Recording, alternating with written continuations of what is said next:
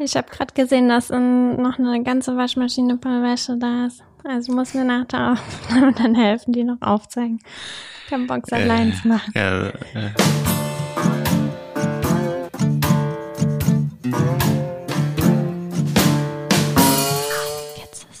Er ist ein richtiger Downer. Gleich Was? zu Beginn. Ein richtiger Downer. Ach so.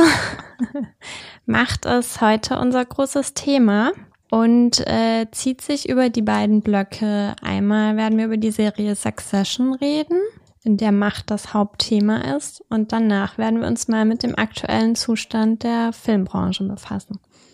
Aber bevor wir dazu kommen, zu dem Hauptthema, kommt natürlich unser kleines und feines und unterhaltsames Spiel. Hilfe, mein Leben ist ein Leben. Äh, ja, ich wollte dir kurz eine Nachricht vorlesen. Sebi und ich sitzen zurzeit jeden Abend Punkt 19 Uhr am Laptop, um gegen die anderen Waldstraßeneltern im Schnelltippen anzutreten. Die Straßen im Viertel sind leergefegt.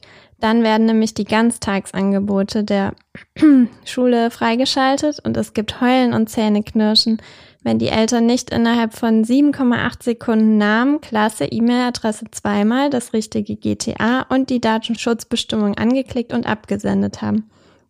Wie zum Beispiel bei den Geschwistern nebenan, wo einer der Eltern versagt hat und plötzlich nur ein Kind im Zirkus GTA war und das andere dann nur noch im Tanzen, so dass am Ende beide weinten.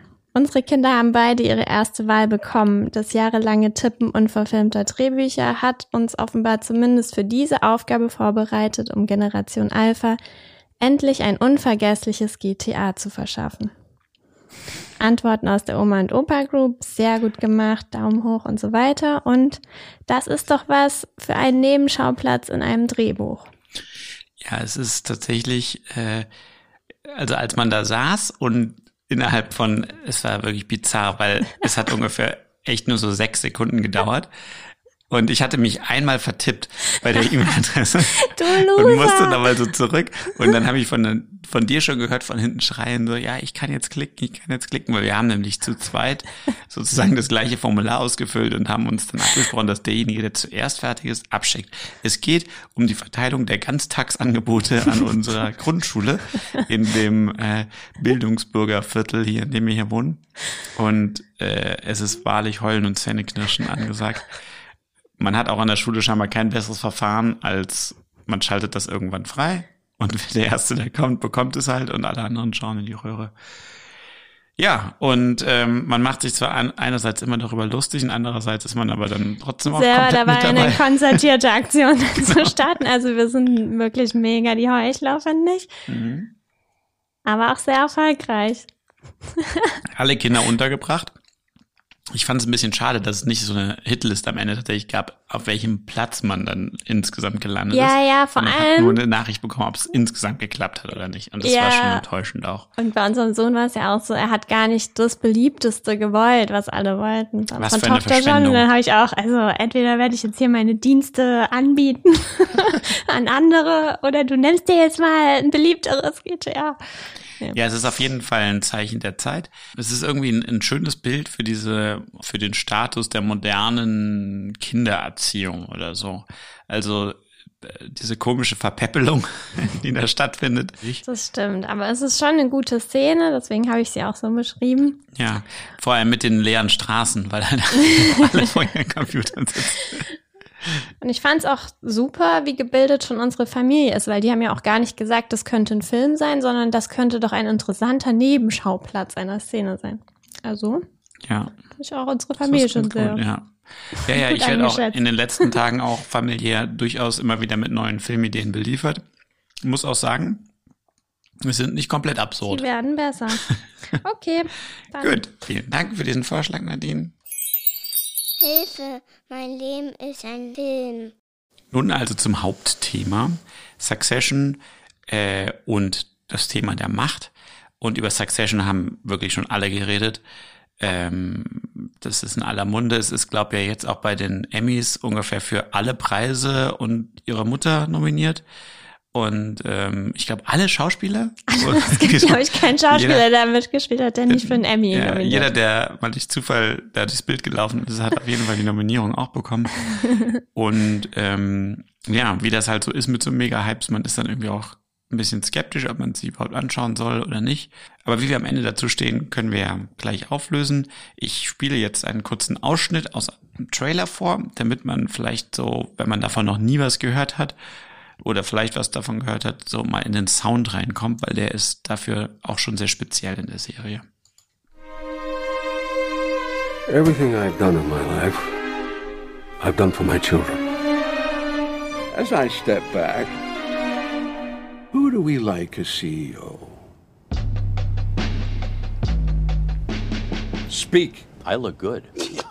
what? What? Why? Why, why not? I, I like me. We start Royco. We do hate speech and roller coasters. The plan is that I take over from Dad. I think I'm the best option. I'm staying on. What? I was about to be announced. It's my fucking company. You're running it into the ground. I just want to say, if you need me to run North America, I can, and I will. And that's just an offer on the Fuck table. off, Tom. Fuck you, Kendall. Don't talk to Tom like that. It's okay. He's erratic. He's making bad decisions. He's gonna destroy the company. You're all living in a fucking dream world. No, I could just do with the assistance of the family firm on my ambitions to become president. Right. Exactly. Information. It's like a bottle of fine wine. You save it for a special occasion, and then you smash someone's face in it. We're friends! You're one of my best friends! I've always thought you were the smartest. I am the smartest, which is why I can see through you.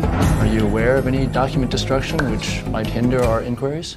Ja, in Succession, die Inhaltsangabe ist super simpel zusammengefasst. Es geht nämlich in der Serie um ein Medienunternehmen, Waster Royco, und ähm, ihren Boss, ja, Logan Roy, der ist so ein alter Herr, der das alles aufgebaut hat und der äh, eben da die verschiedensten Medienunternehmen in, in den Vereinigten Staaten kontrolliert und um seine Nachfolge.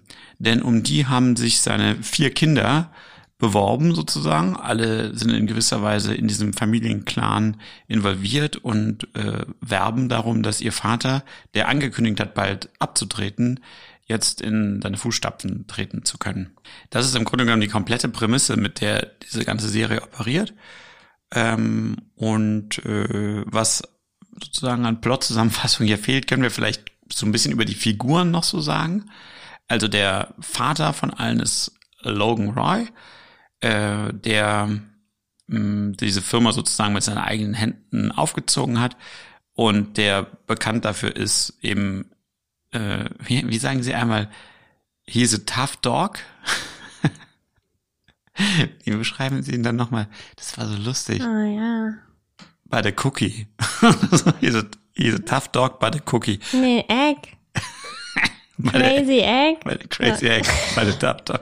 Naja, wie auch immer, der ist jedenfalls ein richtiger Arsch und ähm, hat auch offensichtlich seine Kinder, äh, seine, seine vier Kinder in sehr eigenartiger Weise erzogen, der einfach der komplette Machtmensch ist und der auch nicht äh, zurückschreckt, äh, seine eigenen Kinder in die Pfanne zu hauen, wenn es dann eben seinem Zweck eben dient. Dann hat man ähm, diese vier Kinder eben, um die es im Wesentlichen geht, die aber auch alle im Erwachsenenalter mittlerweile sind, also so alle Mitte, Ende 40 oder so. Der erste ist äh, Roman, interessanterweise gespielt von dem Bruder von McCalcully Culkin, nämlich Kieran Culkin. Der ist eben so ein Typ, der irgendwie eigentlich so eine super faule Sau ist, aber irgendwie so voll gut mit Leuten kann und so, irgendwie immer dafür eingesetzt wird, wenn man mit irgendjemandem irgendwas beschnacken muss, aber sozusagen von Business eigentlich überhaupt gar keine Ahnung hat und auch viel zu kurzweilig ist, um sich in irgendwelche Akten einzulesen oder so, sieht sich selber als den äh, geborenen Nachfolger für die Firma. Dann gibt's Candle Roy, der ist äh, der zweitälteste. um so Sieht sich aber als den Sieht sich aber als den Ältesten. Also es gibt auch richtig eine geile Szene, wo der wirklich tatsächlich älteste Sohn ihn die ganze Zeit anbrüllt. I am the oldest Ja. boy. I am the oldest boy. Also Kendall ist irgendwie so der eigentlich designierte Nachfolger, weil der auch in dieser Firma schon am meisten so gemacht hat. Und der ist offensichtlich so der, der auf irgendwelchen Business Schools war und sich eben mit so Business auskennt und der auch so ein Aktenfresser ist, der sich wirklich in die Themen einarbeitet. Aber ähm, wie sein Vater zu ihm sagt, eben nicht das Zeug dazu hat, diese äh, Company zu leiten, weil er vielleicht am Ende des Tages nicht krass genug oder konsequent genug drauf ist, um so eine Firma eben ähm, erfolgreich weiterleiten Aber er hat auch andere Vorstellungen für die Firma. Als sein Vater und will irgendwie so versuchen, die ja für die Zukunft fit zu machen, was bei so einer Medienfirma, wie man sich vorstellen kann, wichtig ist, weil wir es hier eben ja noch mit so einem sehr sperrigen alten Konstrukt zu tun haben. Ja, und wie sie auch einmal sagen, ne, Waster Royco, so heißt die Firma, ähm, it's äh, Hate Speech and Rollercoasters. Hm. Also die machen halt so Fernsehprogramm, aber sind halt so ultrakonservativ äh, auf der auf dem rechten Flügel. Ja, so eine Fox Andeutung von News. Fox News Ja. eben sozusagen, ne? also diesem, diesem Fox-Konzern, die eben äh, so komplett natürlich nur für die Republikaner irgendwie trommeln und auch sich nicht zurücknehmen, auch politisch Einfluss zu nehmen, aber eben immer im rechten Spektrum so. Dann der älteste Bruder ist Connor Roy, äh, der in der Serie tatsächlich auch die kleinste Rolle unter diesen Geschwistern spielt, denn der hat sich irgendwie aus diesem ganzen Firmengeflecht so weitestgehend so rausgenommen und zurückgezogen. Der lebt irgendwie auf so einer Ranch äh, will eigentlich offiziell nicht die Nachfolge antreten. Das kommt aber dann manchmal dann doch irgendwie zur Sprache. Er fasst dann irgendwann den Entschluss, Präsident werden zu wollen und macht so eine Präsidentschaftskandidatur ähm, und mischt aber irgendwie trotzdem immer in diesen Firmenangelegenheiten dann in entscheidender Stelle vielleicht dann doch irgendwie mit, aber wird von den anderen auch nicht so ernst genommen, weil er offenbar mit dieser Firma einfach jetzt nicht so viel zu tun hat. Finde ich aber tatsächlich eine der super interessantesten Figuren, eben wegen dieser Absurdität, dass er eigentlich so außen steht, aber dann irgendwie doch auch der Älteste ist und irgendwie so Ja, also er familiär hat eingebunden eine ist. andere Mutter als die anderen, deswegen irgendwie Ah ja, stimmt, sehen genau. sie ihn nicht so als Ja. im festen Kern des Ganzen oder so wie ich es mir irgendwie erklärt habe. Also die Mutterfigur von diesen drei anderen ist auch irgendwie so eine total krasse Figur. Also keine Ahnung, ob das so Motherhood Regret die Urmutter davon sein soll oder so. Aber das ist einfach so eine eiskalte Frau und man hat irgendwie das Gefühl, die drei Geschwister buhlen die ganze Zeit um diesen Vater und das, weil der scheint irgendwie noch der emotional erreichbare Teil in dieser Konstellation zu sein. Ich denke mir immer so, vielleicht hatte Connor irgendwie eine Mutter, die anders Die drauf ist normal war, und ja, muss ja. deswegen nicht so vor dem Vater so Ja. rumkriechen im Sch Ja. äh, Staub, damit er ihn beachtet. Aber ich finde das schön, dass du das so sagst, weil das zeigt schon so voll, wie diese Serie operiert, weil die ist halt so voll wie so ein psychologischer Abreißkalender Mhm. eigentlich. So, Mhm. das ist jetzt keine Tiefenpsychologie, die man dort äh, durchexerziert, sondern es ist so relativ einfach verständlich, aber in seiner Ausführung dann halt einfach super cool Mhm. gemacht. Aber man schnallt schon relativ schnell, worum es denen eigentlich geht. Nämlich eigentlich geht es denen allen um die Liebe des Vaters, so wahrscheinlich vor allem. Naja, wir kommen mal noch zu der vierten und das ist das einzige äh, Mädchen in der Truppe. Schiff, ja, Mädchen ist gut, ist eben auch schon mit einer 40, über 40-jährige Frau. naja, die ist Mitte 30. What? Echt? Die ist jünger als ich. Ja. Die Schauspielerin Ja. auch, oder? Gut, stimmt, es kann sein, dass sie eine ältere Figur spielen soll. Die wirkt irgendwie überhaupt nicht so. Nun gut, wie auch immer. Äh, die ist ähm, zu Beginn der Serie hat die eigentlich mit der Firma auch nichts zu tun. Die arbeitet dann als Politikberaterin für so einen Präsidentschaftskandidaten, kommt dann aber relativ schnell auch wieder in diese Truppe der Familie zurück und ähm, hat so diese Position als besonders einfühlsam äh, zu gelten, aber auch als besonders sozial geschickt. Die hat eigentlich irgendwie auch so wie so den besten Durchblick, welche, wer jetzt gerade mit wem, welche äh, Allianzen geschmiedet hat, aber sie hat eigentlich von dieser Firma nicht so wirklich Ahnung, weil die nie so richtig drin gearbeitet hat.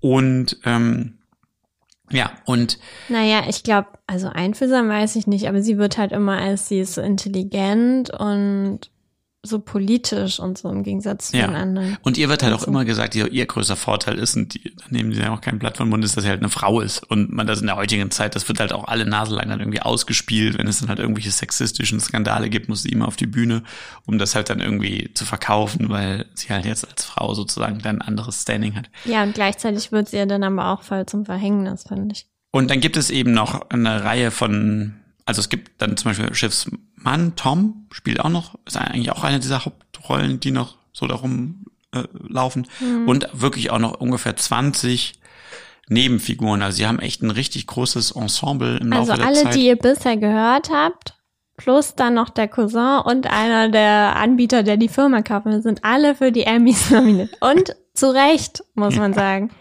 Also das ist schauspielerisch so eine Glanzleistung. Ja, absolut. Und es sind alles auch Schauspieler, die man eigentlich jetzt noch nicht so wirklich auf dem Schirm hatte, außer den Mhm. Vater, Brian Cox, den kennt man vielleicht schon so.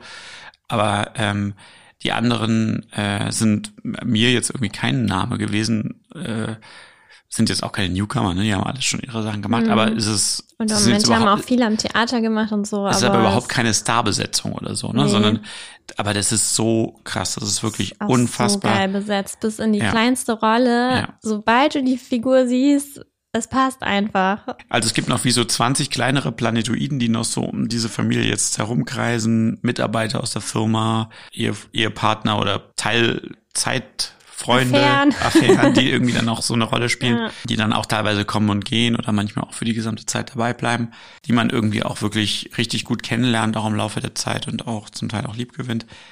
Das Ganze äh, hat jetzt vor kurzem sein Finale eben gefunden. Ja, vier Staffeln gibt es davon. Von 2018 haben die, glaube angefangen. Ähm, hat jetzt seine finale Staffel, seine vierte gehabt. Ähm, und ja, wurde im Grunde genommen eigentlich sogar aufsteigend positiv besprochen. Also die erste Staffel war eigentlich schon ziemlich erfolgreich, wurde auch sehr gemocht, aber ich habe jetzt gelesen bei Rotten Tomatoes, die so Kritikerstimmen rechnen die so zusammen zu so Metascores und die letzte Staffel hat halt 100% Metascore bekommen. also irgendwie volle Punktzahl oder so. Okay. Während die ersten schon hoch gestartet sind, irgendwie mit 87% oder so. Aber ich finde irgendwie, ein Aspekt fällt jetzt komplett raus, weil so wie du das jetzt erzählt hast, klingt es so, als wäre das jetzt irgendwie so eine nette Familie mit so Identifikationsfiguren. Man muss jetzt noch mal kurz dazu sagen, dass die wirklich alle ganz krasse Arschlöcher sind. Und die unterscheiden sich eigentlich immer nur so in Details wie, okay, Roman, dieser Jüngste, gibt komplett offen sich als, also den du jetzt als der Publikumsliebling beschrieben hast, der ist halt total offensichtlich so ein Arschloch und hält es nicht so verdeckt und das finden dann manche witzig oder irgendwie so. Während dieser Connor, der tut halt so, als wäre er so ein Menschenfreund und im Prinzip ist er vielleicht sogar der fieseste von allen oder so, weil er es halt die ganze Zeit noch so ein bisschen vertuscht oder so. Ja, stimmt, das habe ich vergessen zu sagen. Ähm, ja, es ist tatsächlich Weil so. das klingt wie so eine Familienserie. Alle kämpfen um die Liebe des Vaters. Also das häufigste Wort ist fuck off und Ja. dann fuck und you Danach fuck oder was. Keine Ahnung so. Ja, also das ähm, ist natürlich eine komplett dysfunktionale Familie, über die wir hier reden, die sich, und deswegen passt sie ja auch so gut zu diesem Thema heute, eben über die Macht definiert, die in diesem Hause eben herrscht. Die Serie ist halt in dieser Weise speziell, weil sie halt eigentlich wirklich überhaupt keine Identifikationsfiguren bietet.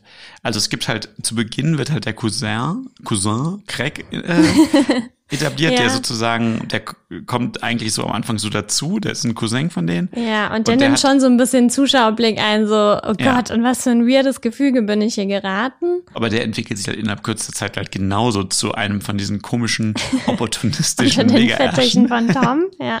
Ja, und was man natürlich noch dazu sagen muss, irgendwie habe ich das auch als Gesetz gesehen, es geht natürlich auch um unfassbaren Reichtum.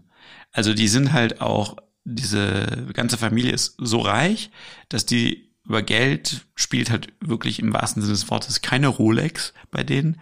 Die jetten die ganze Zeit mit Privatjets hin und her, wenn sie irgendwas brauchen, haben Shitload of Staff, der die irgendwie den ganzen Tag betüdelt. Ähm, die haben Hubschrauber, mit denen die rumfliegen können, äh, Fahrer, Security, you name it, leben in den größten Häusern irgendwie in den angesagtesten Städten und haben überall auf der Welt irgendwelche Residenzen noch zusätzlich. Ähm, ja, Ja, und das ist so, aber das ist- als eine totale Normalität Ja, ja, auch so das erzählt. ist das Setting, das ist Ja. nicht das Thema, weil das Thema der Serie ist eigentlich, wer jetzt diese Nachfolge von diesem äh, Patriarchen übernimmt. Wir kommen jetzt mal zum Thema der Macht und wieso wir das jetzt unter diesem Aspekt anschauen wollen und wen könnte man da jetzt mal besser befragen als Foucault? Da würde ich jetzt mal zuallererst Klar, nachblättern. Überwachen und strafen, damit ich Fou- immer rein. Macht kann als Handlung verstanden werden. Macht existiert nur als Handlung in Aktu, auch wenn sie natürlich innerhalb eines weiten Möglichkeitsfeldes liegt, das sich auf dauerhafte Strukturen stützt. In Wirklichkeit sind Machtbeziehungen definiert durch eine Form von Handeln, die nicht direkt und unmittelbar auf andere, sondern auf deren Handeln einwirkt. Und Wow. Das? Ich trinke noch mal einen Schluck. ist wahrscheinlich die Grundlage dieser ganzen Serie, weil ist man vielleicht vor Foucault davon ausgegangen, dass es so ein, ähm, naja, den Mächtigen und den Untertanen gibt und es eigentlich so ein festes Korsett ist, wurde das eben aufgebrochen und zeigt sich eigentlich als Beziehung und als Gefüge und als Handlung. Und ja, diesem Spiel, also ich meine, das haben die jetzt nicht bei Succession erfunden. Es wird ja sich immer wieder auf Shakespeare, ich weiß nicht, auf Hamlet, King Lear und weiß nicht was, alles berufen, wo das jetzt alles schon erzählt wurde und in letzter Zeit eben Game of Thrones. Eigentlich streben eben alle Figuren in dieser Serie nach Macht und versuchen das eben durch die Handlung und indem sie halt auf die Handlung anderer einwirken zu erreichen. Und das ist eben sehr wechselseitig. Also irgendwer hat immer die Oberhand, irgendwer scheint immer im Vorteil zu sein und es wechselt sich immer ab. Ja, was in dem in diesem Foucault-Zitat interessant ist, ist ja, da spricht ja auch so raus, Macht ist auch eben andere zum Handeln zu bringen, Mhm. in, in der gewünschten Ja. Art und Weise.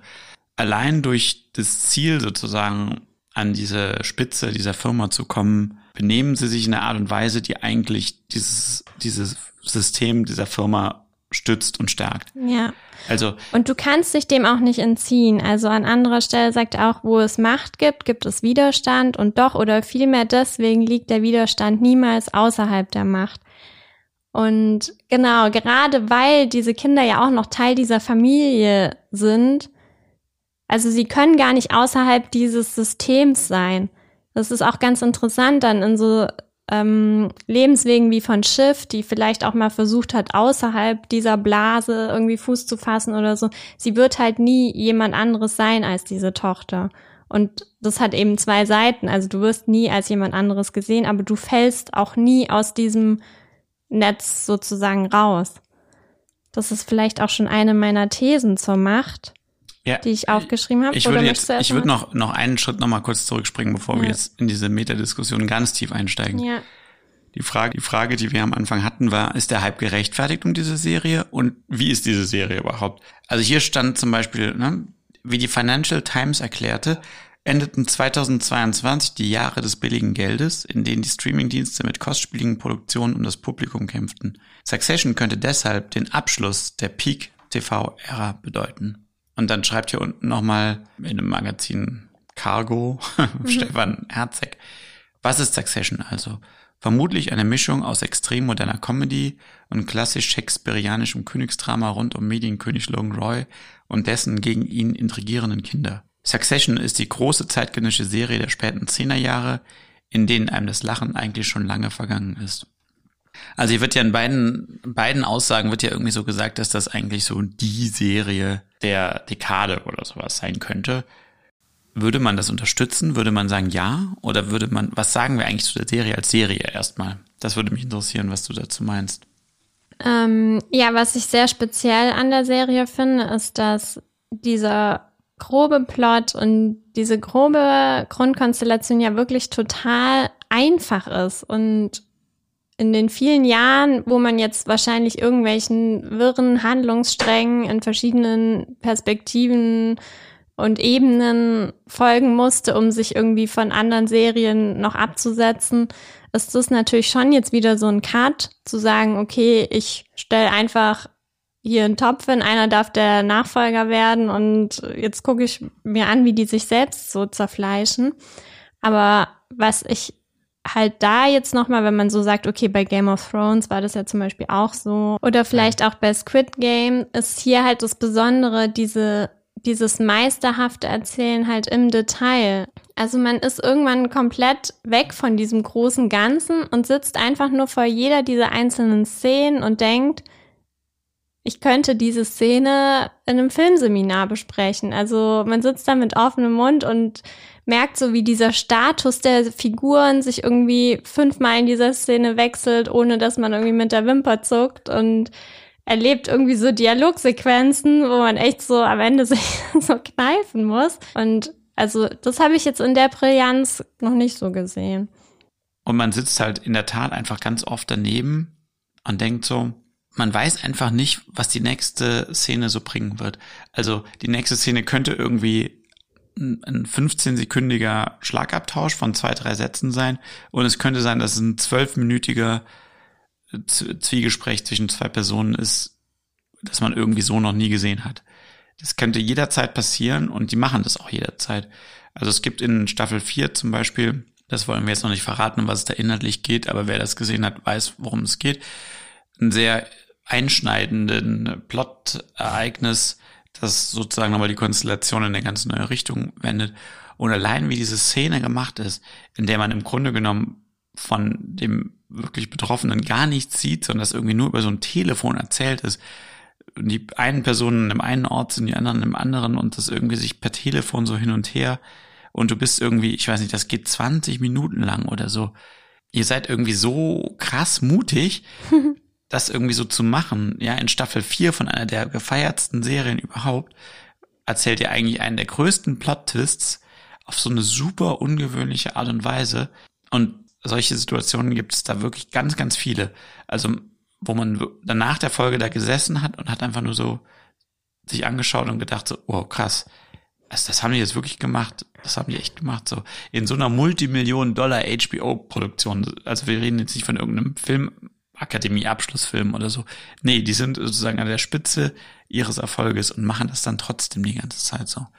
Das ist schon. Ja, und also so ich habe das irgendwie auch noch nicht so ganz durchdrungen, weil der andere USP ist irgendwie ja, dass man sich mit diesen Figuren nicht identifizieren kann, dass man nicht mal mit denen sympathisiert. Also man sympathisiert vielleicht immer so streckenweise einfach nur durch die Dynamik mit den anderen. Also es kann sein, dass man mal jemanden ein bisschen mehr ins Herz gerade geschlossen hat, weil die anderen echt noch beschissener sind als er oder so. Und ihn dann vielleicht gemeinsam aufs Korn genommen haben und man dann irgendwie so ein bisschen Mitleid und das mega unfair ja. ist oder irgendwie so. Aber im Prinzip, du willst mit niemand dieser Figuren was zu tun haben und denkst einfach nur, und das ist wirklich so emotional hat man sowas noch nicht so erlebt. Also trotzdem hängt man irgendwie so an deren Lippen, wenn die sich da untereinander streiten oder so und will irgendwie wissen, was jetzt passiert, während man sich aber gleichzeitig so denkt, ich wünsche denen ja jetzt nicht irgendwie, dass die ihre Beziehung retten oder so. Keine Ahnung. Die sind einfach beide schrecklich. und ja, ich weiß nicht, ist es irgendwie diese dass es so schauspielerisch so toll ist, weil ich merke auch, die haben auch alle so voll die Attraktivität irgendwie für mich, weil ich einfach finde, dass die so toll spielen oder so und deswegen will ich denen irgendwie zuschauen. Also allen auch so. Also woran liegt in der das? Filmhochschule lernt man ja immer, Sympathie für Figuren ist irrelevant, es geht um Empathie. Also du musst, yeah. du musst sie nicht mögen, sondern du musst verstehen, was sie tun. Und wir sagen ja eigentlich immer, das ist Bullshit. Yeah. Wir sagen ja immer, also du brauchst schon Sympathie, das hilft schon sehr, wenn du die Figur magst. Die Serie, muss man ganz klar sagen, spielt komplett gegen das, was wir normalerweise sagen und ist in diesem dem, was man in der Filmhochschule lernt, Empathie ist das Einzige, weil diese Figuren sind alle mega unsympathisch. Mhm. Bis in die Nebenfiguren. Weil ja irgendwie alle Figuren, die sich um dieses Machtzentrum gruppieren, im Grunde genommen alle moralisch verkorkst sind und das nur machen, um mehr Geld, Macht, Einfluss zu bekommen. Alle, die sich denen anschließen, sind in gewisser Weise verkommen, so. Mhm. Bis hin zu irgendwelchen Assistentinnen im dritten Glied, die dann auch irgendwelche sexistischen Sprüche hinnehmen, einfach nur weil sie weiterhin diesen Job machen wollen. Und dass du trotzdem daran interessiert bist, wie diese Geschichte weitergeht, ist im Grunde genommen eine Beleidigung für uns, weil wir immer gesagt haben, es stimmt nicht, dass es so wäre. Aber ja, woran liegt es? Es hat ganz viel schon mit den Schauspielern zu tun, weil das ist wirklich außergewöhnlich, was dort passiert. Und die haben auch eine sehr besondere Technik, mit der die gearbeitet haben wohl, weil die so eine, die verwenden so eine Technik der, der Teilimprovisation. Also Szenen sind zwar geschrieben, aber Schauspieler sind angehalten, trotzdem improvisatorische Elemente die ganze reinzuwerfen und auch das ganze Kamera, visuelle Konzept ist darauf abgestimmt, dass die Kamera wie in einem Dogma-Film versucht, diese Situation mehr aufzunehmen, mitzugehen, zu reagieren, um irgendwie diese besonderen Momente irgendwie herstellen zu können. Und die haben offenbar, haben es geschafft, wie auch immer das genau gelungen ist, eine besondere Chemie von Leuten dort zusammenzubringen, die auf eine ganz besondere Art da zusammengekommen sind, um eben Szenen entstehen zu lassen, die man sich eigentlich auf dem Papier so nie vorstellen könnte. Das ist ja jetzt irgendwie auch nicht so wie bei Dr. House oder so, ah ja, der Arsch und so. Und am Ende stellt sich dann aber immer raus, ja, er hat im tiefsten Inneren doch einen guten Kern. Nee, das, das ist, ist irgendwie nicht so ja. effektmäßig. Klar, vielleicht denkt man sich einerseits, es ist ja auch Succession, also es wird ja auch die ganze Zeit irgendwie so suggeriert, weiß nicht, der Apfel fällt nicht weit vom Stamm oder so. Also man gesteht den Figuren ja auch immer so zu, wahrscheinlich, ja gut, ähm, sie sind halt verkorkst durch ihre Kindheit und so, also vielleicht können sie auch nicht so viel dafür oder so, vielleicht verzeiht man ihnen deshalb auch vieles. Und das andere ist wahrscheinlich, es ist ja irgendwie auch nicht so, dass man das jetzt so voll Schadenfreude anguckt oder so und sich freut, wenn denen was Schlechtes passiert, ist irgendwie auch nicht. Aber es ist, glaube ich, auch einfach unfassbar spannend, halt in dieses Milieu reinzuschauen und irgendwie so ein bisschen so ein Gefühl davon zu bekommen, wie das ist, in, in so einer Welt zu leben, was gleichzeitig einem ja mit so einer Selbstverständlichkeit irgendwie erzählt wird. Und auf der anderen Seite hat es dann durch diese familiäre Struktur, die man ja dann auch wiederum so kennt, also ah ja, typisch der jüngste Bruder und so, das ist ja bei uns auch so, oder keine Ahnung, der hat ja auch so Züge an sich, dass es dann doch irgendwie so interessant ist, sowas dann vielleicht darin wieder zu entdecken. Also jetzt haben wir ganz viel über die Serie gelobt, ja, so aus handwerklicher Sicht. Das Thema, das dort verhandelt wird, du hattest ja dann Foucault angemerkt. Und wir haben ja auch voll viel darüber diskutiert danach immer. Wir saßen ja manchmal abends da und haben uns auch gestritten und so. und haben so gesagt, so, sagt uns das was eigentlich über unsere Welt oder nicht? Und über unsere Filmwelt oder nicht? Und über unsere eigenen Erfahrungen oder nicht? Heute wollen wir das ja auch in Kontext bringen mhm. zu Erfahrungen in der Filmwelt. Insofern kann man vielleicht am Ende sagen, es hat einem schon was gesagt ja, über das Thema Macht. Total. Also ich fand schon, dass und äh, für mich war das auch schwer, das dann so am Stück zu gucken. Also ich habe mich auch immer so richtig angestrengt nach einer Folge schon gefühlt, weil man einfach dieses Ohnmachtsgefühl oder ständigen Strategisieren ausgesetzt zu sein einfach dieses Gefühl so vertraut ist. Also das haben die so gut auf den Punkt gebracht. Alles ist eigentlich ein Game. Es ist total interessant, dass es irgendwie so eine Art von Konsequenzlosigkeit die ganze Zeit zu geben scheint. Also das ist, glaube ich, auch so ein Privileg, dass wenn man immer weich fällt, es auch so erscheint, als hätte das Leben keine Konsequenzen. Und das gilt ja bei denen für alles. Also wenn sie ihren Job verlieren, wenn sie mit ihrem Partner Schluss machen, sogar wenn sie mit der Familie, also sie können gar nicht mit der Familie brechen, wenn, sogar wenn sie die Familie verraten oder so, es, sie fallen nie aus diesem System. Und ich fand jetzt so beim Anschauen hatte man voll oft so Folgen, wo man danach so dachte, oh Gott, also die werden ja nie wieder auch nur ein Wort miteinander sprechen. Es ist jetzt einfach so vorbei. Und in der nächsten Folge geht's einfach wieder so weiter wie in so einem ganz toxischen System irgendwie und für die ist es irgendwie so eine Normalität. Ich fand halt, es, es hat mir irgendwie so krass gezeigt, auch denen zuzuschauen, dass es, wenn es, und, und deswegen fand ich auch den Foucault am Anfang interessant, ne? Es geht so ums Handeln. Und es geht darum, andere zum Handeln zu bringen in deinem Sinne. So. Mhm. Es geht eigentlich nicht um die Inhalte mhm. oder um das, was verhandelt wird mit, ja, mit den eigenen Erfahrungen, mit ja. den eigenen Erfahrungen, die man in der Filmwelt auch hat oder im, im Berufsleben, hat das dann plötzlich bei einem selber so auch an mancher Stelle so voll Klick gemacht. Es wird super wenig darüber geredet, was eigentlich tatsächlich inhaltlich passiert. Ja, man also, sieht nie Szenen, was zeigen die denn im Fernsehen oder so. Genau, also um- man um sieht mal was- eine Nachrichtensprecherin, die sich neu da vorstellt, das auch wieder nur irgendeine Geliebte ist oder so und dann lachen alle darüber, weil die es so peinlich macht oder so. Oh. Aber was für Nachrichten werden da überhaupt übermittelt? um was, arbeiten geht es? die? Auch diese ganze Arbeit, die die Ja. eigentlich machen, im Sinne von, okay, ich muss mir jetzt halt irgendwelche Akten angucken, ich muss mir irgendwie Statistiken angucken und daraus formuliere ich ein Argument, lasst uns doch bitte mehr Geld in die und die Ausbreitung, in den und den Sektor stecken.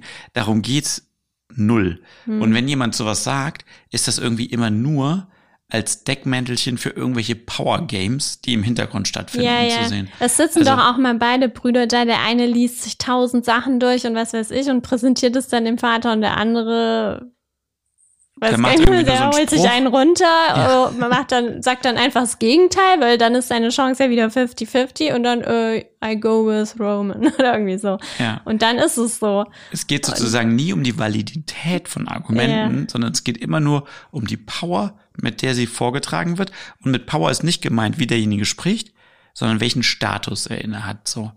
Und welche Dynamik gerade dort vorherrscht und die ihn sozusagen mit einem Hebel versieht, dass er seine Dinge durchbringen kann. Ja, aber das wird ja total in Frage gestellt, weil das war ja auch das, was Foucault dann ändern wollte, weil vorher gab's halt den König und die Untergebenen und ja, alles ist halt Gesetz und fertig so.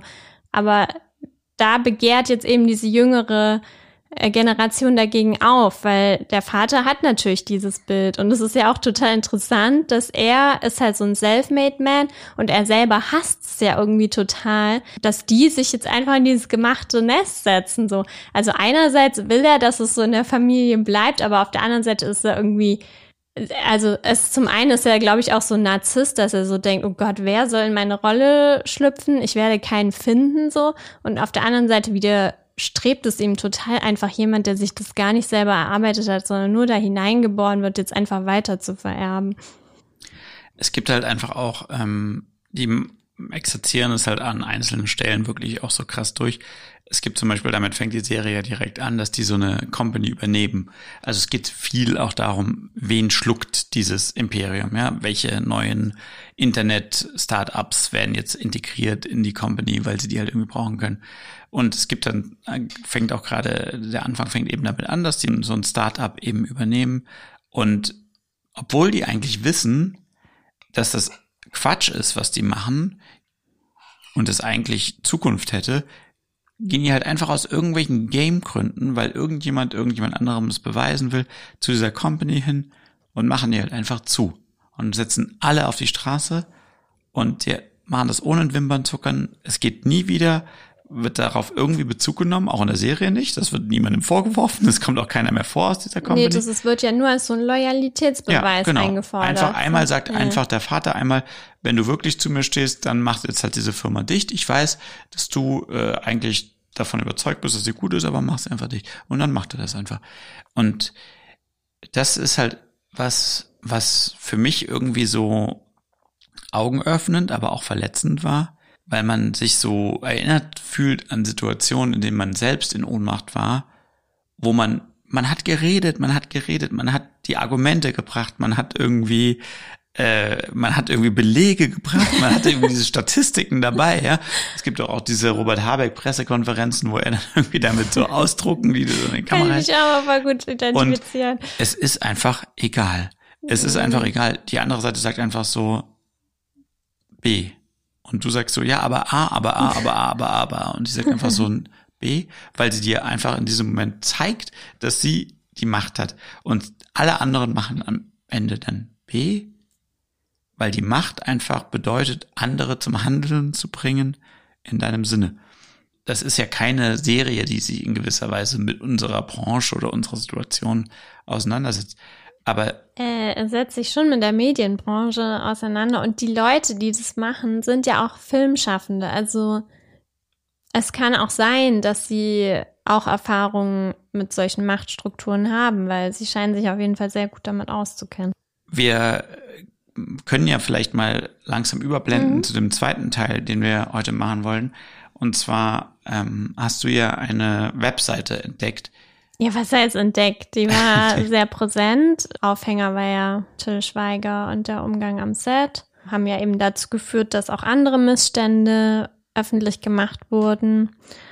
Und da hat die Filmemacherin Vero Rodowitz, soweit ich weiß, daraufhin, nee, beziehungsweise Let's Plan Stories gab es schon länger, wo marginalisierte Filmschaffende versucht haben, auf sich aufmerksam zu machen.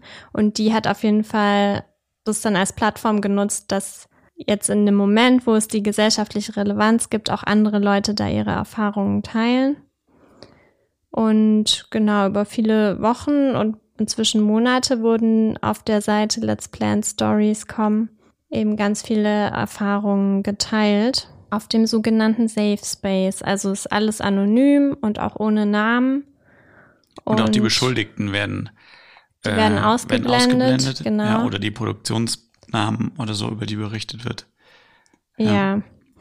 Und ja, ich hatte da auch mich mal irgendwie so durchgeklickt, aber heute jetzt eben in Vorbereitung wirklich mal alles gelesen und das ist schon harter Tobak.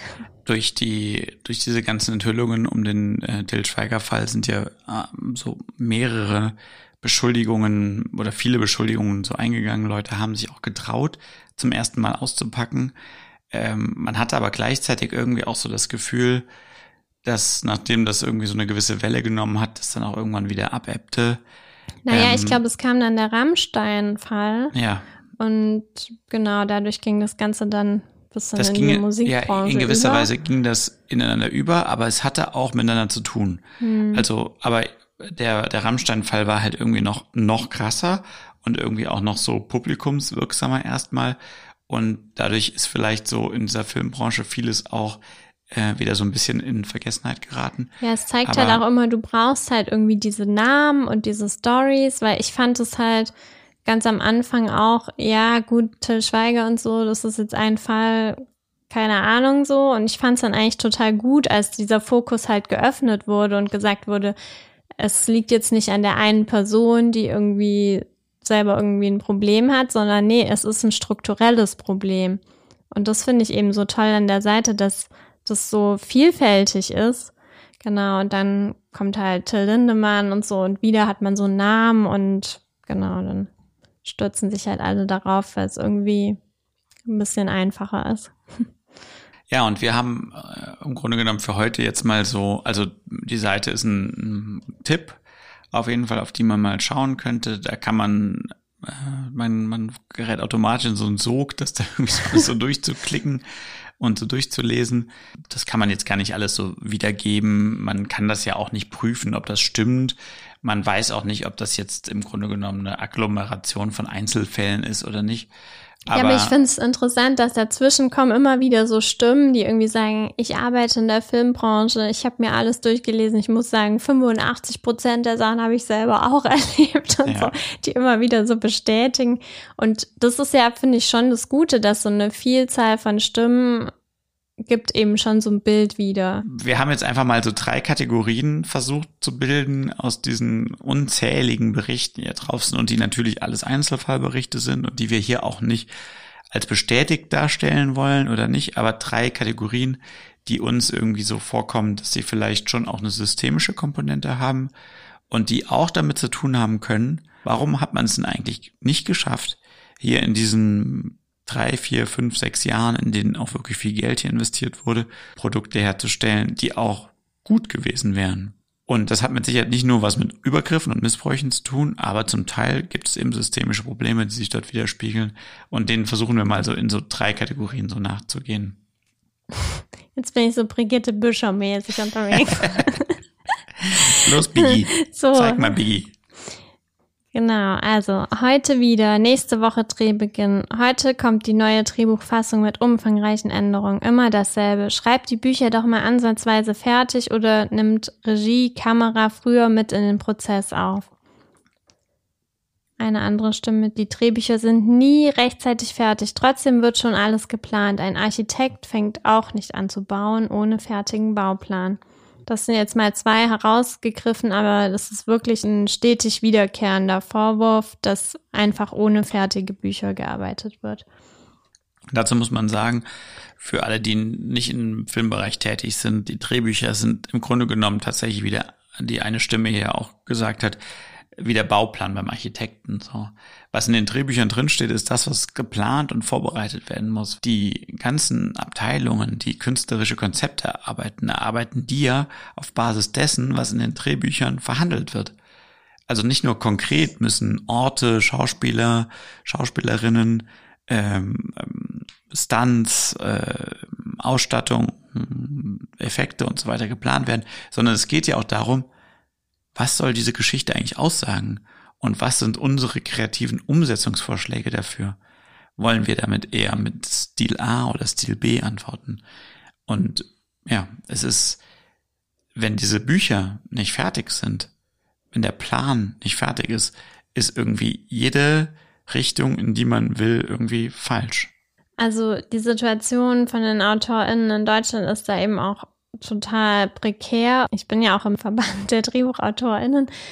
Ähm, und es wird eben überall darüber gejammert, dass es irgendwie keine äh, geregelten Arbeitsabläufe gibt in Deutschland. Also in USA ist es ja wirklich ein ganz systematischer Ablauf, der irgendwie an das Jahr angepasst wird, wie so eine Season abläuft und wann dann was gegreenlightet wird in Deutschland, da kämpfst du halt einfach immer dafür, dass Bücher endlich gegreenlightet werden, damit du sie schreiben kannst.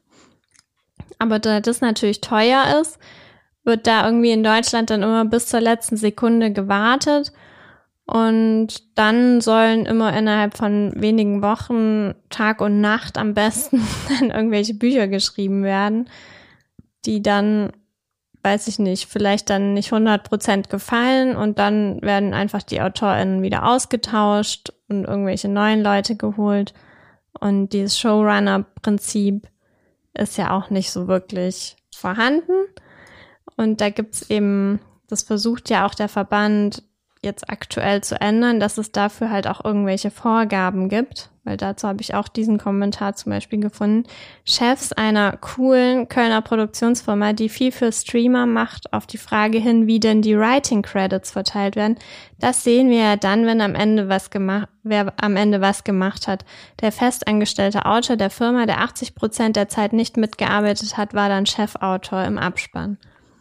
Also es gibt nicht diese kreative Person, die das Ganze leitet, sondern es wird irgendwie am Ende geguckt und irgendwer eingesetzt. Das muss eben in Deutschland festgelegt werden, woran das geknüpft ist.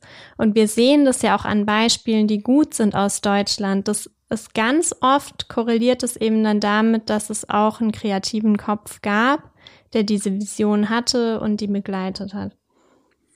Ja, weil man könnte ja auch sagen so, ja, okay, aber wir wollen ja auch äh, da irgendwie noch unseren Einfluss geltend machen und wenn das andere Leute lesen und da ihren Senf zu geben wollen, ihre Anmerkungen, das muss ja auch berücksichtigt werden und so.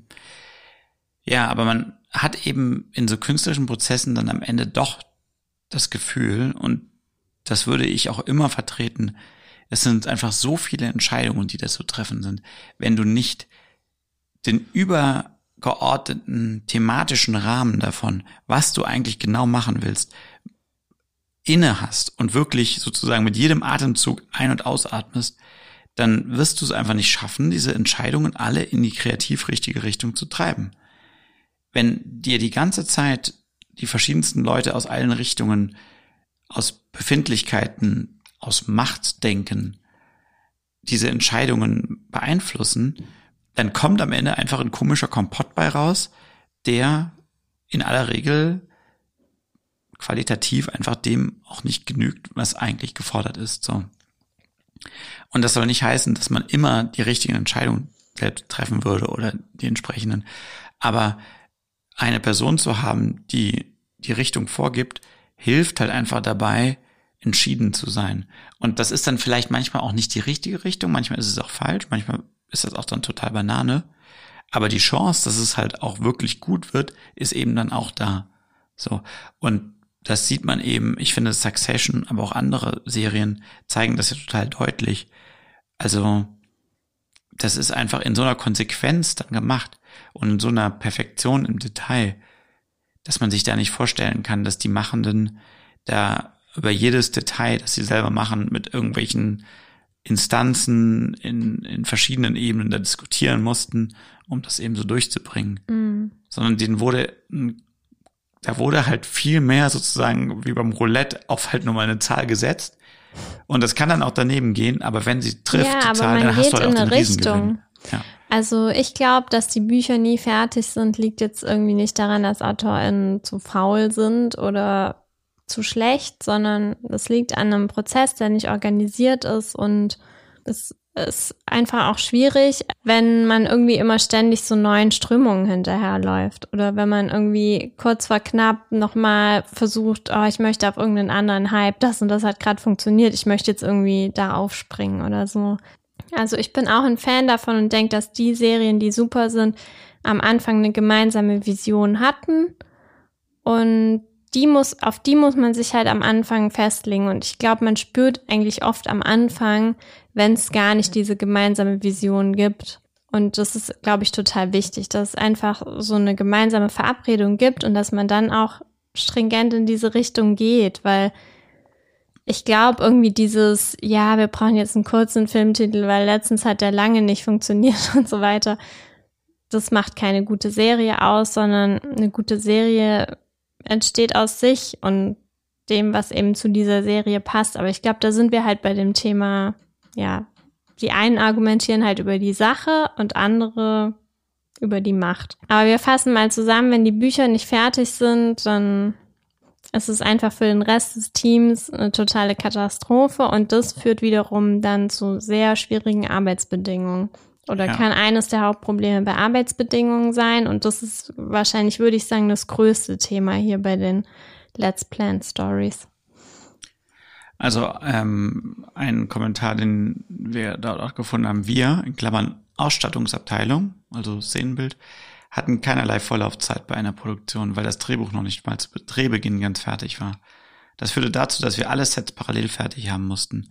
Die Produktionsleitung hat tatenlos zugesehen, völlige Bearbeitung war die Konsequenz. Das geht genau da rein, was wir gerade gesagt haben, jetzt aber nochmal in Konkretion, was das eben bedeutet.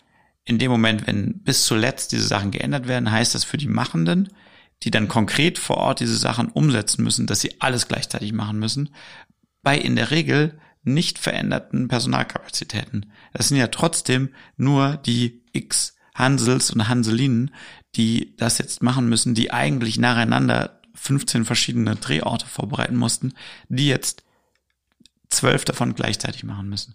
Und das wird nicht ausgeglichen. Das bedeutet, die Leute müssen Tag und Nacht arbeiten. Das bedeutet, dass sie eben kein aktives Familienleben mehr gestalten können, dass sie ähm, für diese Sache für die eigentlich nur ihr Beruf ist, plötzlich wird irgendwie so angenommen, ja, keine Ahnung, man ist wie im Kriegseinsatz oder so. Unverschuldeterweise. Ja, es ist eben nicht so, dass plötzlich eine Flutwelle äh, die Sets weggespült hat und man jetzt irgendwie die neu bauen muss. Nein, es ist einfach, weil man sich selber nicht darauf einigen konnte, zu der gerechten Zeit, was gemacht werden soll. Und es geht ja total auf die Qualität, weil wenn ich halt weiß, das eine ist mein Motiv, dann suche ich da im besten Fall ein Motiv, das bei 100 Prozent ist oder so. Aber wenn ich da fünf parallel alle auf Halde irgendwie hab, dann bin ich halt bei jedem einzelnen bei 75 Prozent oder so. Und eins davon ist dann aber am Ende das echte Motiv, so. Weitere Stimme. Ich habe am Telefon bei Verhandlungen gesagt, kein Pauschalvertrag, sondern 40 oder 50 Stunden die Woche. Im Deal-Memo stand dann aber pauschal und ich habe es überlesen und aus Versehen bestätigt. Der Vertrag kam dann natürlich erst einen Monat nach Arbeitsbeginn, mhm. wie so mhm. oft. Und da habe ich dann gelesen, dass trotz meiner Aussage pauschal drin stand.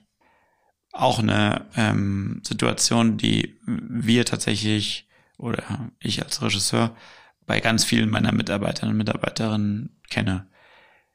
Die Produktionen versuchen, Pauschalverträge zu verhandeln. Das heißt, man bekommt für diese Drehzeiten bestimmte verhandelte Gage und dafür muss man so viel arbeiten, wie denn denn eben ansteht.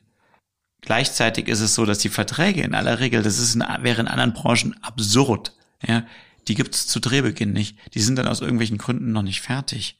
Sondern die Leute arbeiten wochenlang, manchmal noch länger, bis die überhaupt ihren Arbeitsvertrag bekommen, um den zu unterschreiben.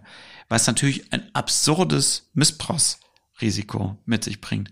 Denn ein Vertrag, dem ich nicht zustimmen möchte, dessen Leistung ich aber schon gemacht habe, ist, ja, in welcher Verhandlungsposition bin ich denn da? Also es geht da einfach um Existenzen. Ich erinnere mich immer daran, wie, da haben wir wirklich noch studiert. Da hat ein Bekannter von uns, der Produktion studiert hat, ein kleines Fernsehspiel gemacht, hat uns sein Kontoauszug gezeigt. Der war minus 100.000 Euro auf seinem Konto, weil er musste die komplette Produktion irgendwie bezahlen, weil erst nach Drehbeginn bekommen die die Gelder. Also der hat das Geld ausgelegt von seinem Girokonto. von seinem Knackskonto. Und da kann man sich ja dann vorstellen, was für eine tollen Verhandlungsposition dann anschließend ist. Ja, zum Teil hat das mit den Auftraggebern zu tun. Die Auftraggeber zahlen nämlich super spät und diese ganzen Vertragsgeschichten dauern viel zu lange und es wird halt dann die ganze Zeit immer gesagt, ja, aber wir müssen ja loslegen, wir müssen ja loslegen und es ist total normal, für die Leute, ohne Arbeitsverträge in diese Arbeit zu starten, einfach nur aufgrund von irgendwelchen E-Mails, die ausgetauscht wurden. Und überraschenderweise geht es ja auch oft gut. Ja? Also man muss ja auch sagen, es sind nicht nur Idioten und schlechte Menschen in dieser Branche am Start. Also auf das Wort von vielen kann man sich ja in gewisser ja, Weise irgendwie auch verlassen. Es geht dann ja oft durch viele Hände und ja, keine Ahnung. Aber das ja. ist natürlich trotzdem ein unhaltbarer Zustand, Mhm. weil mag ja sein, dass 95 Prozent der Produktionsleute wirklich anständige Leute sind, die einem am Ende auch den Vertrag aushändigen, den man vereinbart hat. Aber das Missbrauchsrisiko ist einfach total groß. Und man ist selber als Schaffender, als Filmschaffender, als, was weiß ich, Maskenbildnerin, äh, Mitarbeiterin im Szenenbild, ist man ja ein super kleines Licht. Man ist auch super austauschbar. Ja, wenn man selber dann irgendwann sagt, wenn der Vertrag da ist, äh, so mache ich es nicht, dann dauert es keine 30 Minuten und dann ist da irgendjemand anderes, der das macht. Ja, Es gleichzeitig tun halt auch immer alle voll nett in dieser Branche. So, ja, ja, ich äh, melde mich dann und Umarmung und hier und da und so. Und dann wird halt so ein komisches Vertrauen aufgebaut, was dann voll leicht auch missbraucht werden kann. Eine weitere Stimme. Bei jedem Set werde ich dazu angehalten, die Stundenzettel zu fälschen. Wenn Überstunden anfallen, wird man kritisiert, dass man die Arbeit nicht schneller schafft, anstatt eine Lösung zu finden. Als würde irgendwer am Set absichtlich trödeln. Haha. Thema Stundenzettel. Thema, also man muss sagen, die Filmbranche hat sich in den letzten Jahren auch sehr verändert. Als ich angefangen habe, äh, zu meiner Zeit als Praktikant, das war dann so 2004 oder 2005, da gab's das alles gar nicht. Also da hat man wirklich, das war wie im Wilden Westen so, ne? Und ich erinnere mich auch noch, ich war irgendwie 18 Jahre, hatte äh, oder 19, hatte gerade so ein bisschen Fahrerfahrung. Mir wurde irgendein Fahrzeug gegeben, so ein fettes Wohnmobil, und ich musste das abends als Praktikant zu meiner eigenen Wohnung, die ich natürlich selber bezahlen musste, äh, in, in Köln-Ossendorf, musste ich das rüberfahren. Das hat eine Dreiviertelstunde Fahrzeit gedauert, so ein riesen fettes Teil und musste einfach selber einen Parkplatz suchen in einem komplett zugepackten Stadtviertel. ja, wo man so zwei, wo man so zwei Parkplätze hintereinander frei brauchte, wo nicht mal einer frei war. Ich bin teilweise eine Stunde abends nach irgendwie 14 Stunden Drehzeiten da rumgefahren, um allein einen Parkplatz da zu finden. Und dann irgendwann stellten die fest, dass ich dieses Fahrzeug überhaupt nicht fahren darf, weil nämlich der Fahrzeugschein irgendwie erst zwei Wochen nach Drehbeginn da irgendwie eingetrudelt ist und rauskam, das Ding hat irgendwie fünf Tonnen und ich darf nur dreieinhalb fahren. Aber durch Was- dein Vaterland hast Ja, ja, ich habe durch mein Vaterland wettgemacht. Ich habe wirklich literally am Steuer geheult. Ja, so richtig mit so Tränen, die so runterliefen. Aber ich finde es es voll so komisch, krasse weil solche. Stories werden hier auch geschrieben. Ich dachte, es gibt sowieso Praktikanten gar nicht mehr in der aktuellen Welt, aber Ja, also es hat sich viel geändert seitdem, ne? sagen wir mal so. Also zum Beispiel wurde damals auch einfach, Lastwagen wurden einfach vollgeknallt mit Zeug, drei Tonnen überladen, shit on it, sind dann irgendwelche Passstraßen lang gefahren und so. Natürlich immer die schlechtesten Bernardino passt. Wenn, ja, genau, die schlechtesten Lastwagen mit den schlechtesten Bremsen und so. Da hat sich viel geändert, ne? Also, dass es überhaupt so Stundenzettel gibt.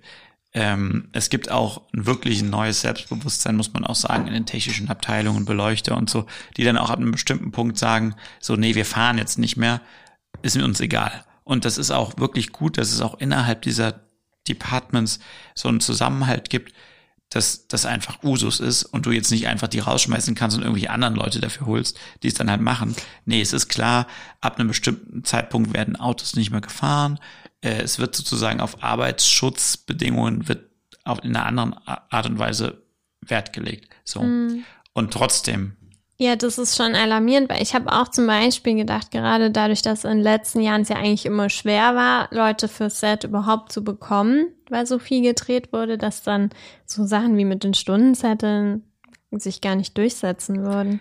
Ja, das Aber- Problem ist halt, dass das wird auch in diesen Berichten immer wieder gültig. Am Set selber wird nicht mehr so viel Schmuh gemacht wie früher. Mhm. Das kommt auch schon mal vor.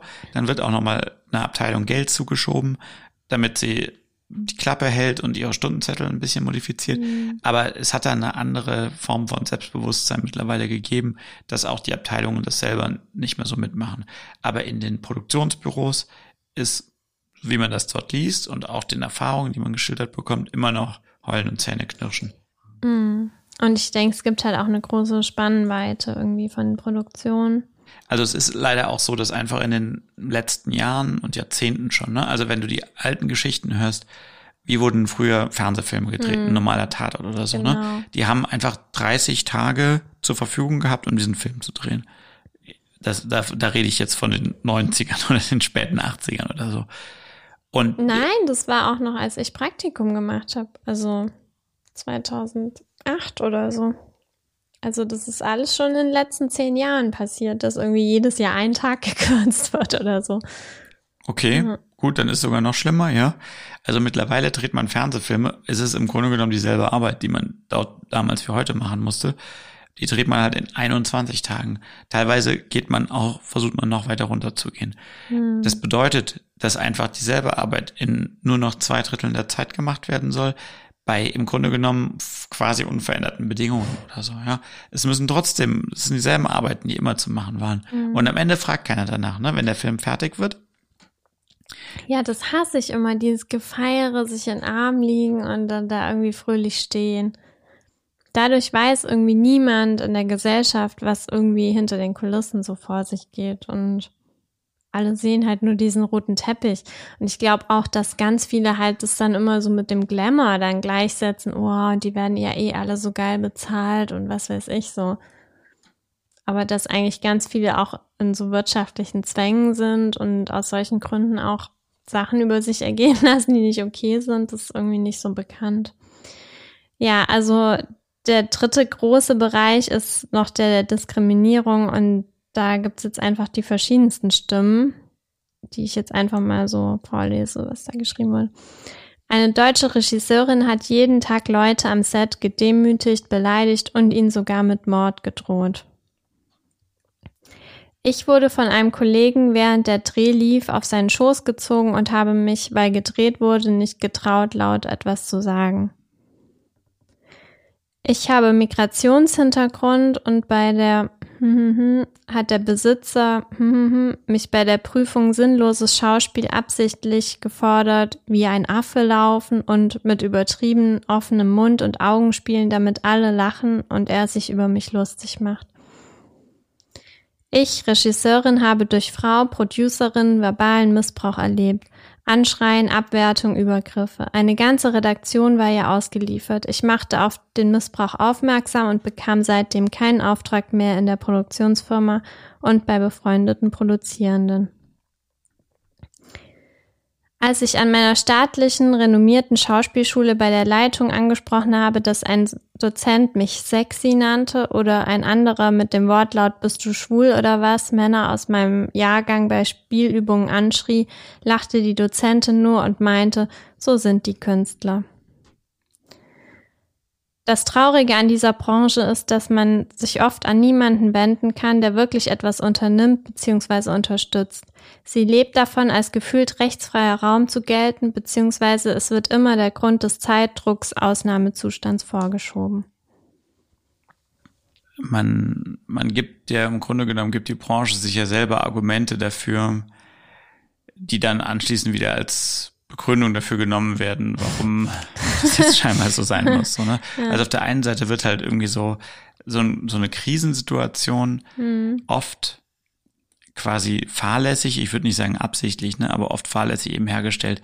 Dieser Zeitdruck, der halt herrscht, dieses ähm, überstürzte, was wir jetzt ja gar nicht besprochen haben, was ja oft auch zu Unfällen führt. Ne? Mhm. Also was auch an, an Stimmt, das wird auch an manchen ja, Stellen. was auch an Unfällen Ja. vermeidbar an Sets passiert, wo ja ganz oft mit großen Gefahren umgegangen wird, ja, mit Fahrzeugen, mit großen Stromdingen, mit großen Aufbauten, mit äh, Stunts und so weiter, die einfach unter Zeitdruck nicht, das sollte man einfach nicht unter Zeitdruck machen, sowas, ne? Irgendwelche Dinge über irgendwelchen Leuten aufhängen, sollte man nicht unter Zeitdruck machen.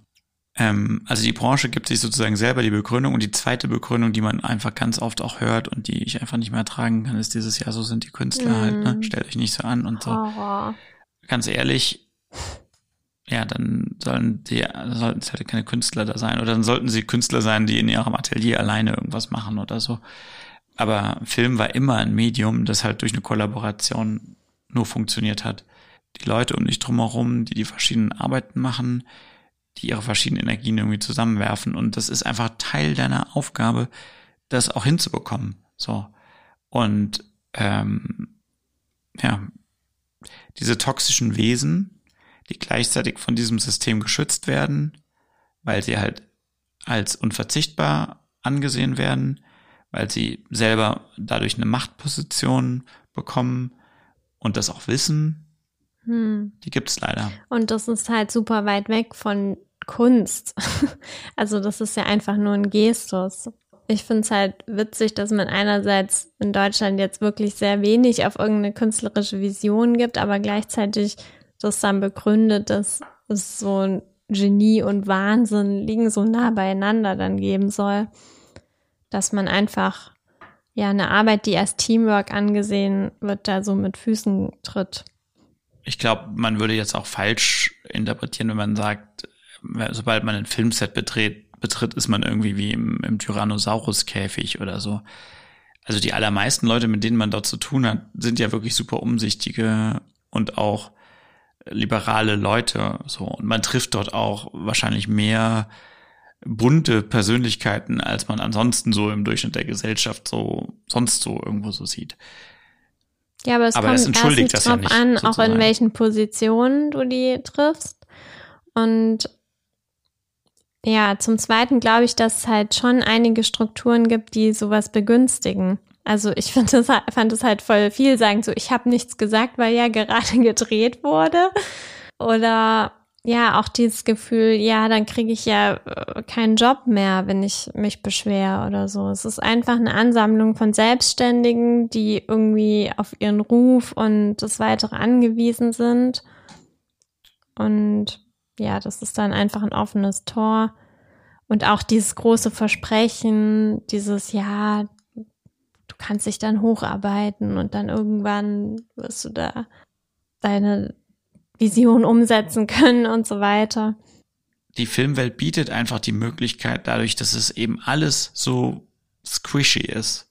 Es gibt eben nicht, wie jetzt, was weiß ich, ähm, äh, die Excel-Tabelle, die eben jetzt nochmal genau herausgefunden hat, dass am Ende eben das und jenes ist, sondern es ist irgendwie alles so komisch verhandelbar und es ist irgendwie alles so Mhm. komisch meinungsmäßig und ist jetzt die Dialogzeile besser als die oder ist jetzt der Plot, die Plotentwicklung besser als die oder ist jetzt dieses Drehort besser als jener? Das ist alles so unfassbar in gewisser Weise. Es ist alles so eine neblige Sache, dass das einfach so krass Tür und Tor öffnet, um da Machtstrukturen und Missbrauch von Machtstrukturen möglich zu machen. Du kannst eben, und das ist eben auch die Erfahrung, die man selber ja leider, die ich selber auch gemacht habe, du redest dir den Mund fusselig und du weißt auch, dass du recht hast. Und es ist aber einfach egal. Es geht nicht um die Inhalte. It's a game. Es geht darum, dir zu zeigen, dass du jetzt gerade nichts zu sagen hast. Und es wird dann auch in Kauf genommen, die offensichtlich schlechte Entscheidung zu treffen. Weil das eben gerade dem Machtgefüge in dieser Konstellation, dieser Struktur Genüge tut.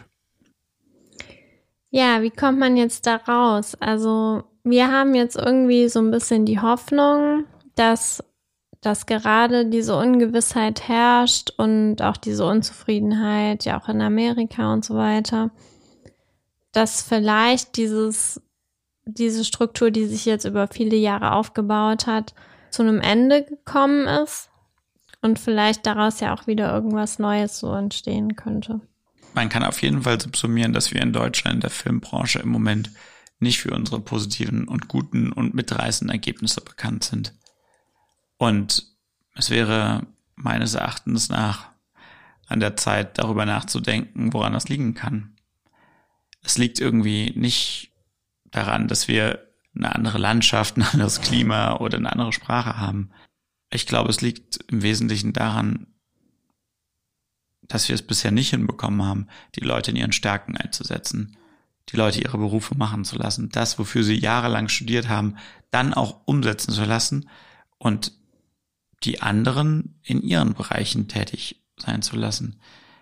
Ja, es wäre ja irgendwie schön, wenn in Deutschland auch mal, also wenn ich mir jetzt die Emmys so anschaue, ich weiß ja auch gar nicht, wem de, aus der Serie würde ich jetzt diesen Preis geben von Succession.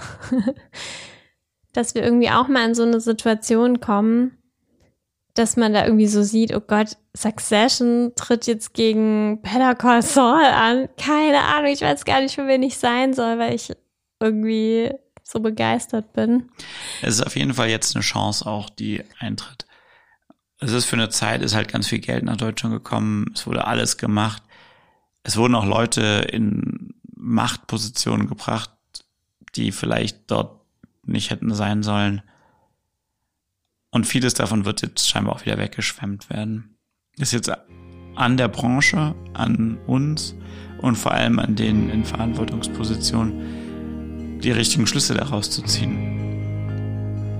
Und dann kann so eine Phase, in der wir alle arbeitslos sind, in der wir alle nicht wissen, was, wie das nächste Jahr zu bewerkstelligen sein soll, wie das auch was Produktives haben kann, wie so eine Schwemme, die nochmal so alles wegspült, was irgendwie unnütz und alt und überkommen ist.